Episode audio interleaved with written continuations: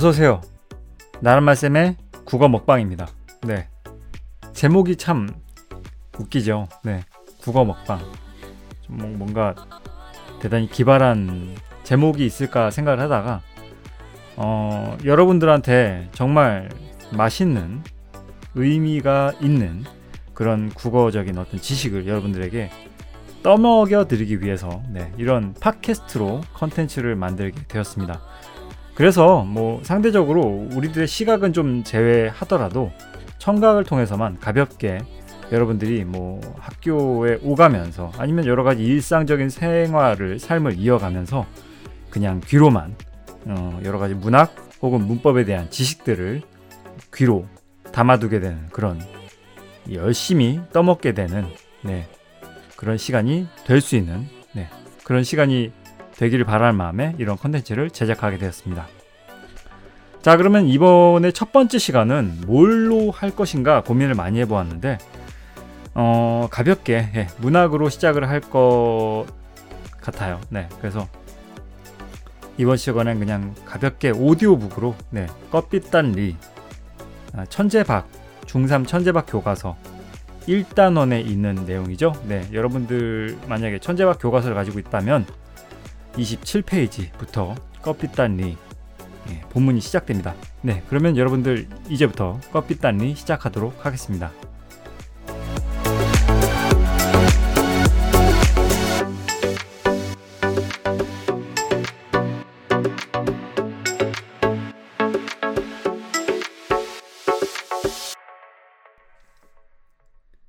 껍빛단리 정광용 지금까지의 이야기 이인국은 일제강점기에 제국대학을 졸업한 뒤 수술 실력이 뛰어난 의사로 이름을 날렸다.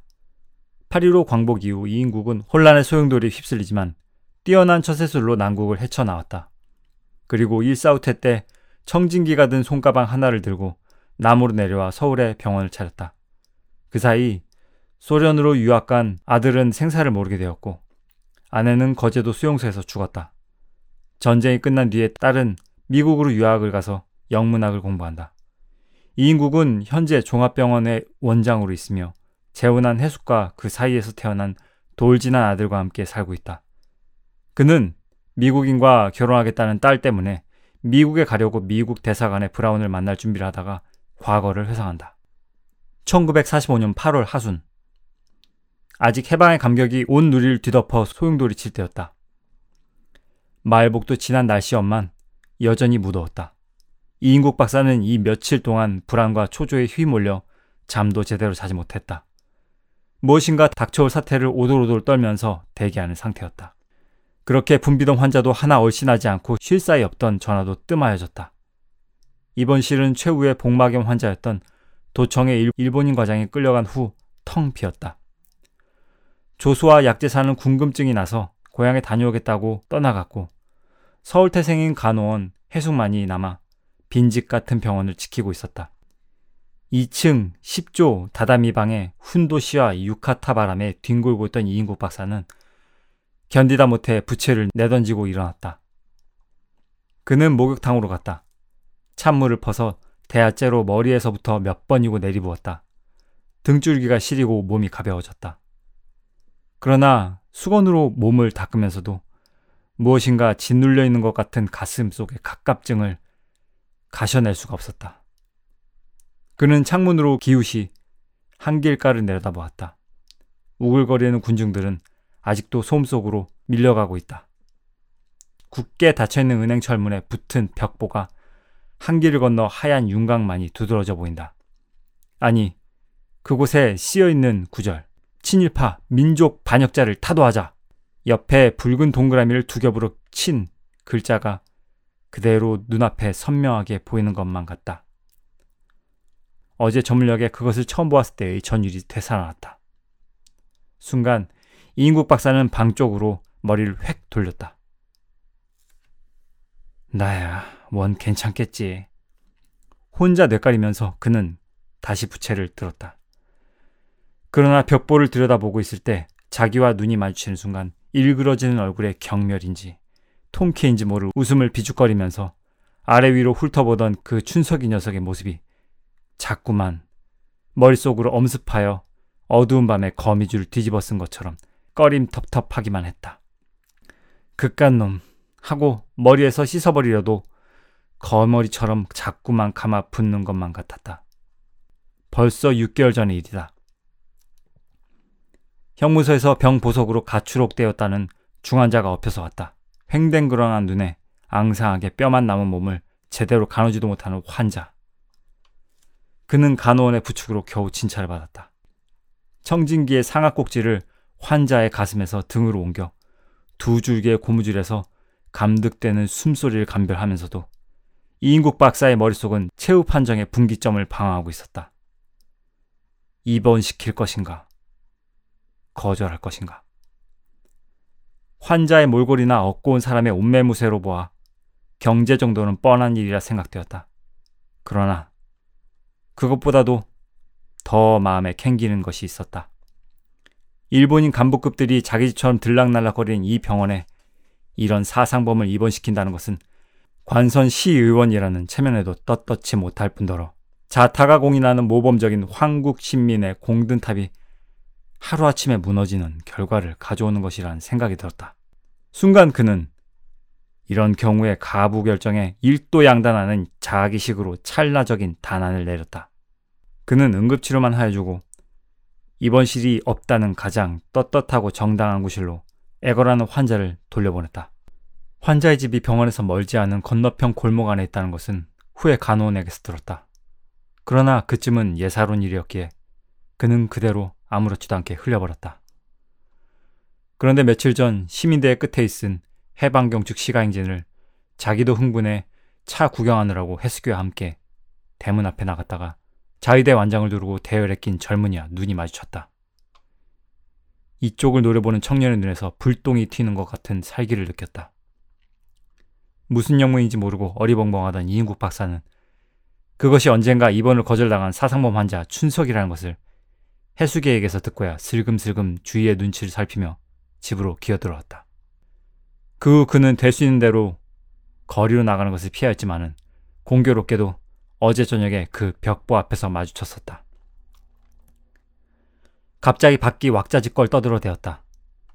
머리에 깍지를 끼고 비스듬히 누워서 갈피를 잡을 수 없는 생각에 골몰하던 이인국 박사는 일어나 앉아 한길 쪽에 귀를 기울였다.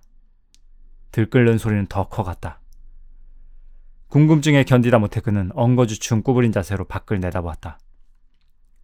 포도에 뒤끓는 사람들은 손에 손에 태극기와 적기를 들고 환성을 울리고 있었다. 무엇일까? 그는 고개를 갸웃거리며 다시 자리에 주저앉았다.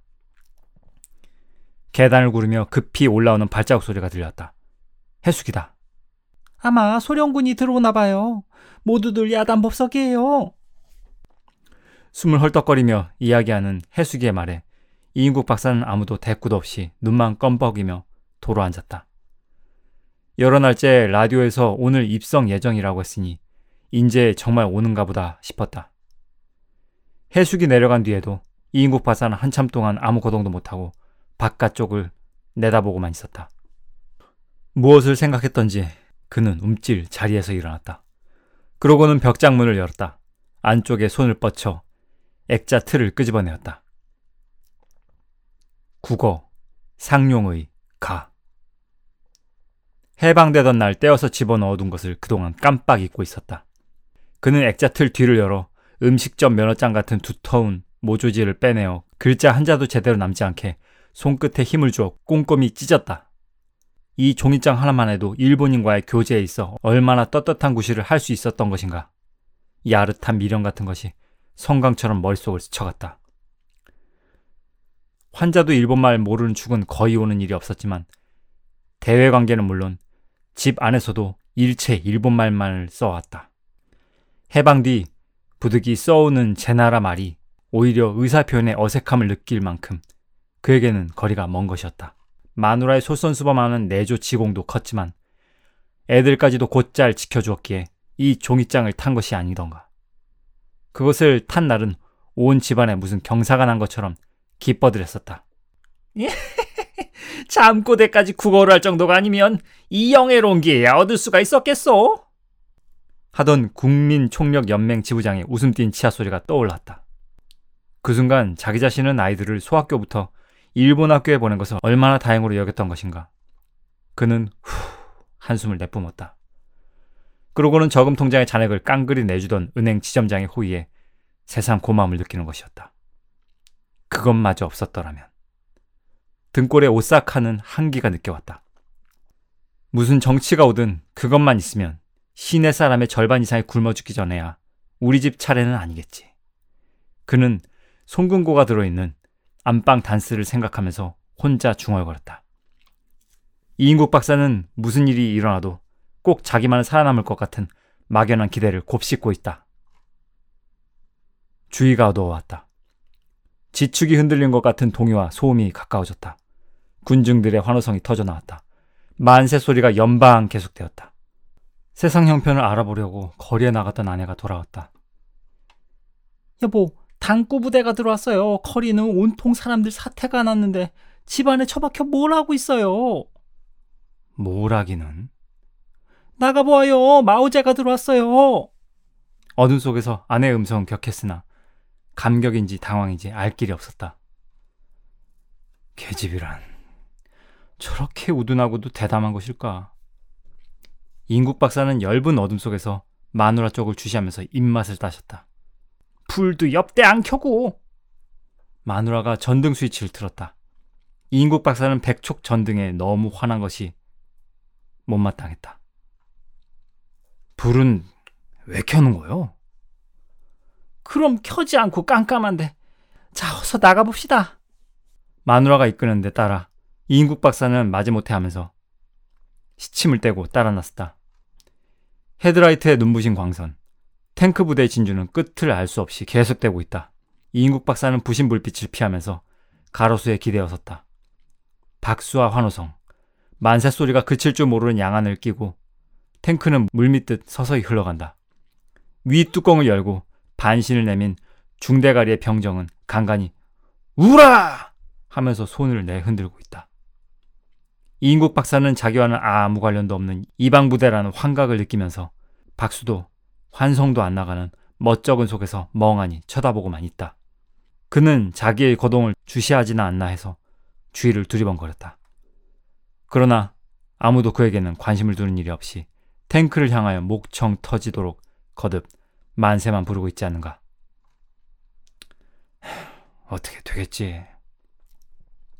그는 밑도 끝도 없는 한마디를 내면서 유유히 집으로 들어왔다. 미뉴 뒤에 계속되던 행진곡이 그치고 주둔군 사령관의 포고문이 방송되고 있다. 이인국 박사는 라디오 앞에 다가앉아 귀를 기울였다. 시민의 생명 재산은 절대 보장한다. 각자는 안심하고 자기의 직장을 수호하라. 총기, 일본도 등 일체의 무기 소지는 그만이 즉시 반납하라는 등의 요지였다. 그는 문득 단스 속에 넣어둔 엽총의 생각이 미쳤다. 그러면 그것도 바쳐야 하는 것일까? 영국제 쌍발, 손때 묻은 애완물 같이 느껴져 누구에게 단 한 번 빌려주지 않았던 최신형 특제품이다. 이인국 박사는 다이얼을 돌렸다. 대체 서울에서는 어떻게들 하고 있는 것일까? 거기도 마찬가지다. 민요가 아니면 행진곡이 나오고 그러다가는 건국준비위원회 누구인가의 연설이 계속된다. 대체 앞으로 어떻게 될 것인가 궁금증을 해결할 방법이 없다. 해방 직후 2, 3일 동안은 자기도 태어나 했지만 뻔질나게 드나들던 몇몇 친구들도 소련군 입성이 보도된 이후부터는 거의 나타나질 않는다. 그렇다고 자기 자신이 뛰어다니며 물을 경황은 더욱 없다. 밤이 이슥해서야 중학교와 국민학교를 다니는 아들딸이 굉장한 구경이 나은 것처럼 탱크와 로스케의 이야기를 늘어놓으며 돌아왔다. 그들은 아버지의 심중은 아랑곳 없다는 듯이 어머니, 해수기와 함께 저희들 이야기에만 꽃을 피우고 있었다. 이인국 박사는 슬며시 일어나 2층으로 올라와 다다미 방에서 혼자 뒹굴었다. 앞일은 대체 어떻게 전개될 것인지 뛰어넘을 수가 없는 큰 바다가 가로놓인 것만 같았다. 풀어낼 수 있는 실마리가 전혀 더듬어지지 않는 뒤엉크러진 상념 속에서 그래도 이인국 박사는 꺼지려는 짓불을 불어일으키는 심정으로 막연한 한 가닥의 기대만을 끝내 포기하지 않은 채 천정을 멍청히 쳐다보고만 있었다. 지난 일에 대한 뉘우침이나 가책 같은 건 아예 있을 수 없었다. 자동차 속에서 이인국 박사는 들고 나온 석간을 펼쳤다. 일면의 제목을 대강 훑고 난 그는 신문을 뒤집어 꺾어 3면으로 눈을 옮겼다. 북한 소련 유학생. 서독으로 탈출. 바둑돌 같은 굵은 활자의 제목, 왼편 전단을 차지한 외신 기사, 손바닥만한 사진까지 곁들여 있었다. 그는 코어리에 내려온 안경을 올리면서 눈을 부릅떴다. 그의 시각은 활자 속을 헤치고 머릿속에는 아들의 환상이 뒤엉켜 들이차왔다. 아들을 모스크바로 유학시킨 것은 자기의 억지에서였던 것만 같았다.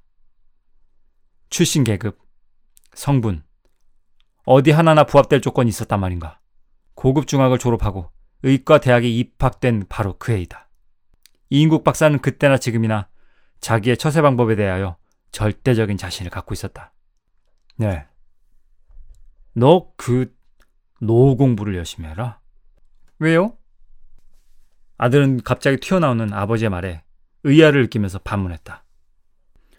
하, 야, 원시가 별 수 없다. 외정 때에는 그래도 일본 말이 출세를 하게 됐고 이제는 노가 또 판을 치지 않니? 고기가 물을 떠나서 살 수 없는 바야. 그 물속에서 살 방도를 궁리해야지. 아, 아무튼 그 노소와 말 꾸준히 해라. 아들은 아버지의 말에 새삼스러이 작을 받는 것 같진 않았다. 하, 내 나이로도 이제 이만큼 뜨내기 회화쯤을 할 수 있는데 새파란 너희 나세로야 그걸 못하겠니? 염려 마세요 아버지. 아들의 대답이 그에게는 믿음직스럽게 여겨졌다. 이인국 박사는 심각한 표정으로 말을 이었다. 어디 코 큰 놈이라고 별것이 있겠니? 말 잘해서 진정이 통하기만 하면 그것들도 다 그렇지. 이인국 박사는 끝내 스탠코프 소자의 배경으로 요직에 있는 당 간부의 추천을 받아 아들의 소련 유학을 결정짓고야 말았다. 여보, 보통으로 삽시다. 거저 편하지 않게 사는 것이 이런 세상에선 가장 편할 것 같아요. 이제 겨우 죽을 고비 면했는데 또 쟤까지 그 높이 드는 복판에 휘몰아 넣으면 어쩌라고. 가만히 있어요. 호랑이도 굴에 가야 잡는 법이요. 뭐, 에휴, 무슨 세상이 되든 할 대로 해봅시다. 그래도 저리 것을 어떻게 노소학까지 보낸단 말이오. 아니, 중학교 애들도 가지 못해 골드를 싸맸는데 대학생이 못 가 견딜라고. 그래도 어디 앞일 알겠어. 괜한 소리. 제가 소련바람을 쏘이고 와야 내게 허튼 소리하는 놈들도 찍소리 못할 거요. 어디 보란 듯이 다시 한번 살아봅시다. 아들의 출발을 앞두고 걱정하는 마누라를 우격다짐으로 무마하고 그는 아들 유학을 관철하였다. 혁명 유가족도 가기 힘든 구멍을 친일파 이인국의 아들이 뚫었으니 어디 두고 보자. 그는 만장의 기염을 토하며 혼자 중얼거리고는 희망에 찬 미소를 풍겼다. 그 다음에 사변이 터졌다. 자린노라는 서신이 계속하여 왔지만 동란 후 후퇴할 때까지 소식은 두절된 대로였다. 마누라의 죽음은 외아들을 사지로 보낸 것 같은 수심에도 그 원인이 있었다고 그는 생각하고 있다. 이인국 박사는 신문 조각면 속에 채워진 글자를 하나도 빼지 않고 다 훑어 내려갔다. 그러나 아들의 이름에 연관된 사연은 한마디도 없었다. 아, 이 자식은 뭘 꾸물꾸물 하느라고 이런 축에도 끼지 못한다. 사태를 판별하고 임기운변에 선수를 쓸 줄 알아야지 맹추같이 진짜. 아휴. 그는 신문을 포개어 되는 대로 말아주었다. 개천에서 욕마가 난다는데. 아, 이건 제비만도 못한 자식이야. 그는 혀를 찍찍 갈겼다. 하, 어쩌면 가족이 월남한 것조차 모르고 주저하고 있는 것이나 아닐까? 아니, 이제는 그쪽에서도 소식이 가서 제게도 무언중에 압력이 퍼질 터인데. 역시, 아, 고지식한 놈이 아무래도 모자라. 아, 그는 자동차에서 내리자 건 가래침을 내뱉었다. 독도우리, 내가 책임지고 보장하겠소. 아들 우리 조국 소련에 유학시키시오. 스탠코프의 목소리가 고막에 와 부딪히는 것 같았다. 자위대가 치안대로 바뀐 다음 날이다. 이인국 박사는 치안대에 연행되었다. 시멘트 바닥에 무릎을 꿇고 앉은 그는 입술이 파랗게 질려 있었다. 하반신이 저려오고 옆구리가 쑤신다. 이것만으로도 자기의 생애를 통한 가장 큰 고역이라고 그는 생각하고 있다. 그러나 그것보다는 앞으로 닥쳐올 얘기할 수 없는 사태가 공포 속으로 그를 휘몰았다. 지나가고 지나오는 구둣발 소리와 목덜미에 퍼부어지는 욕설을 들으면서 꺾이듯이 축 늘어진 그의 머리는 들릴 줄을 몰랐다. 시간만이 흘러가고 있었다. 그의 머릿속에는 짓눌렸던 생각들이 하나씩 꼬리를 치켜들기 시작했다. 이럴 줄 알았더라면 어디든지가 숨거나 진작 나무로라도 도피했을걸. 아, 그러나 이 판국에 나를 감싸줄 사람이 어디 있담. 의지할 만한 곳은 다 나와 같은 코스를 밟았거나 조만간에 밟을 사람들이 아닌가. 일본인, 아, 가장 믿었던 성벽이 다 무너지고 난, 아, 지금, 누구를. 그래도, 어떻게 되겠지. 이 막연한 기대는 절박한 이 순간에도 그에게서 완전히 떠나버리지는 않았다. 다행이다. 이 민재판의 척호에 걸리지 않은 것만 해도 끌려간 사람들의 행방은 전혀 날 길이 없다. 직결 처형을 당했다는 소문도 떠돈다. 사흘의 여유만 있어 더 있었더라면 나는 이곳을 떴을런지도 모른다. 다 운명이다. 아니, 그래도 무슨 수가 있겠지. 쪽발이 끈아풀 야이 새끼야! 고함 소리에 놀라 이인국 박사는 흠칫 머리를 들었다. 때도 묻지 않은 일본 병사 군복에 완장을 찬 젊은이가 쏘아보고 있다. 춘석이다. 이인국 박사는 다시 쳐다볼 힘도 없었다. 모든 사태는 짐작되었다. 이제는 죽는구나. 그는 입속으로 내까렸다. 왜놈의 밑밭이 개새끼야. 일본 군영화가 그의 옆구리를 들이찬다. 이 새끼 어디 죽어봐라! 으아! 으아! 으아! 으아! 으아! 구두발은 앞뒤를 가리지 않고 전신을 내지른다. 등골 척수에 다급한 충격을 받자 이인국 박사는 비명을 지르고 고꾸라졌다. 그는 현기증을 일으켰다. 어깨 축지를 끌어 바로 앉혀도 몸을 가누지 못하고 한쪽으로 쓰러졌다. 민족과 조국을 팔아먹은 이 개돼지 같은 놈아. 넌 총살이야. 총살. 어렴풋이 꿈속에서처럼 들려왔다. 그러나 그에게는 그 말도 아무런 반향을 일으키지 못했다.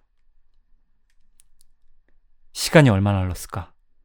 자기 앞자락에서 부스럭거리는 감촉과 금속성의 부닥거리는 소리를 듣고 어렴풋이 정신을 차렸다. 노란 털이 엉성한 손목이 시계줄을 끄르고 있다. 그는 반사적으로 앞자락에 시계주머니를 부둥켜 치면서 손의 임자를 힐끔 쳐다보았다. 눈동자가 파란 중대가리 소년병사가 시계줄을 거머쥔 채 이빨을 드러내고 희죽게 웃고 있다. 그는 두 손으로 있는 힘을 다해 양복 안주머니를 감싸 쥐었다. 흥, 야본 스킬. 병사의 눈동자는 점점 노기를 띄어갔다. 음, 아니, 이, 이것만은! 그들의 대화는 서로 통하지 않는 대로 소나기와 눈동자의 대결은 그대로 지속되고 있다.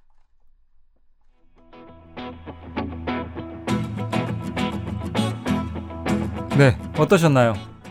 나름 여러분들에게 어, 문학이 좀 더 귀 속에 쉽게 들어갈 수 있도록 어, 노력해서 여러분들에게 떠먹여 드렸는데 어, 유익한 시간이었는지 모르겠습니다. 뭐 어쨌든 부족한 목소리 연기여도 그래도 잘 들어주셔서 감사하고 어, 앞으로도 시간 나는 대로 열심히 녹음을 하고 또 좋은 작품, 그 다음에 여러분들에게 도움이 되는 국어 지식을 전달하기 위해서 네, 최선을 다하겠습니다.